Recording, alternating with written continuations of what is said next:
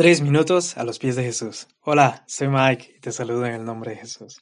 En Isaías 41:8 dice lo siguiente: Pero tú, Israel, mi siervo, tú, Jacob, a quien he escogido, simiente de Abraham, mi amigo, te tomé de los confines de la tierra, te llamé de los rincones más remotos y te dije: Tú eres mi siervo.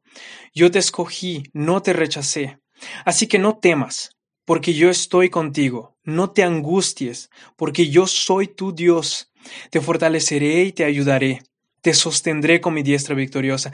Todos los que se enardecen contra ti sin duda serán avergonzados y humillados.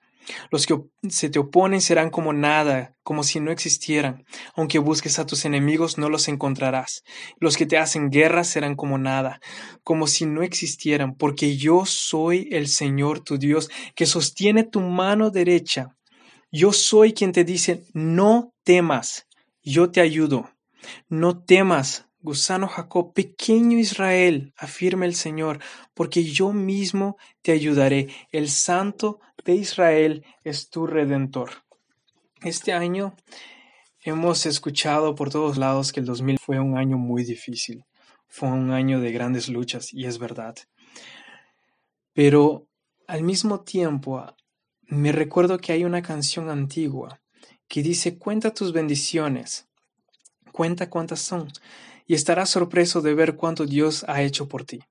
Y es un ejercicio que vemos en la Biblia muy seguido. En varios momentos, por capítulos enteros, Dios narra de nuevo al pueblo las victorias que les ha dado, cómo los ha liberado, los milagros que hizo en medio de ellos, para que se recordaran que Dios era por ellos. Y hay momentos como, como, como 2020 que a veces nos traen para abajo y nosotros miramos las circunstancias y, nos olvidamos de lo que Dios ha hecho, nos olvidamos de hecho de que Dios dice yo soy por ti, el Creador y el Dios Todopoderoso es por ti.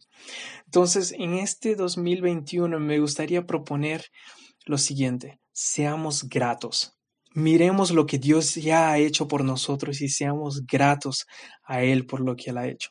Y más que eso, me gustaría decir lo siguiente, levanta la cabeza, sal y conquista como si Dios fuera por ti, porque lo es. Él mismo dice, no temas, yo te ayudo, yo soy por ti, yo peleo por ti, yo te doy la victoria, yo conquisto por ti. Él tiene un propósito para nosotros este año y es muy importante que nosotros miremos a Él y no a las circunstancias.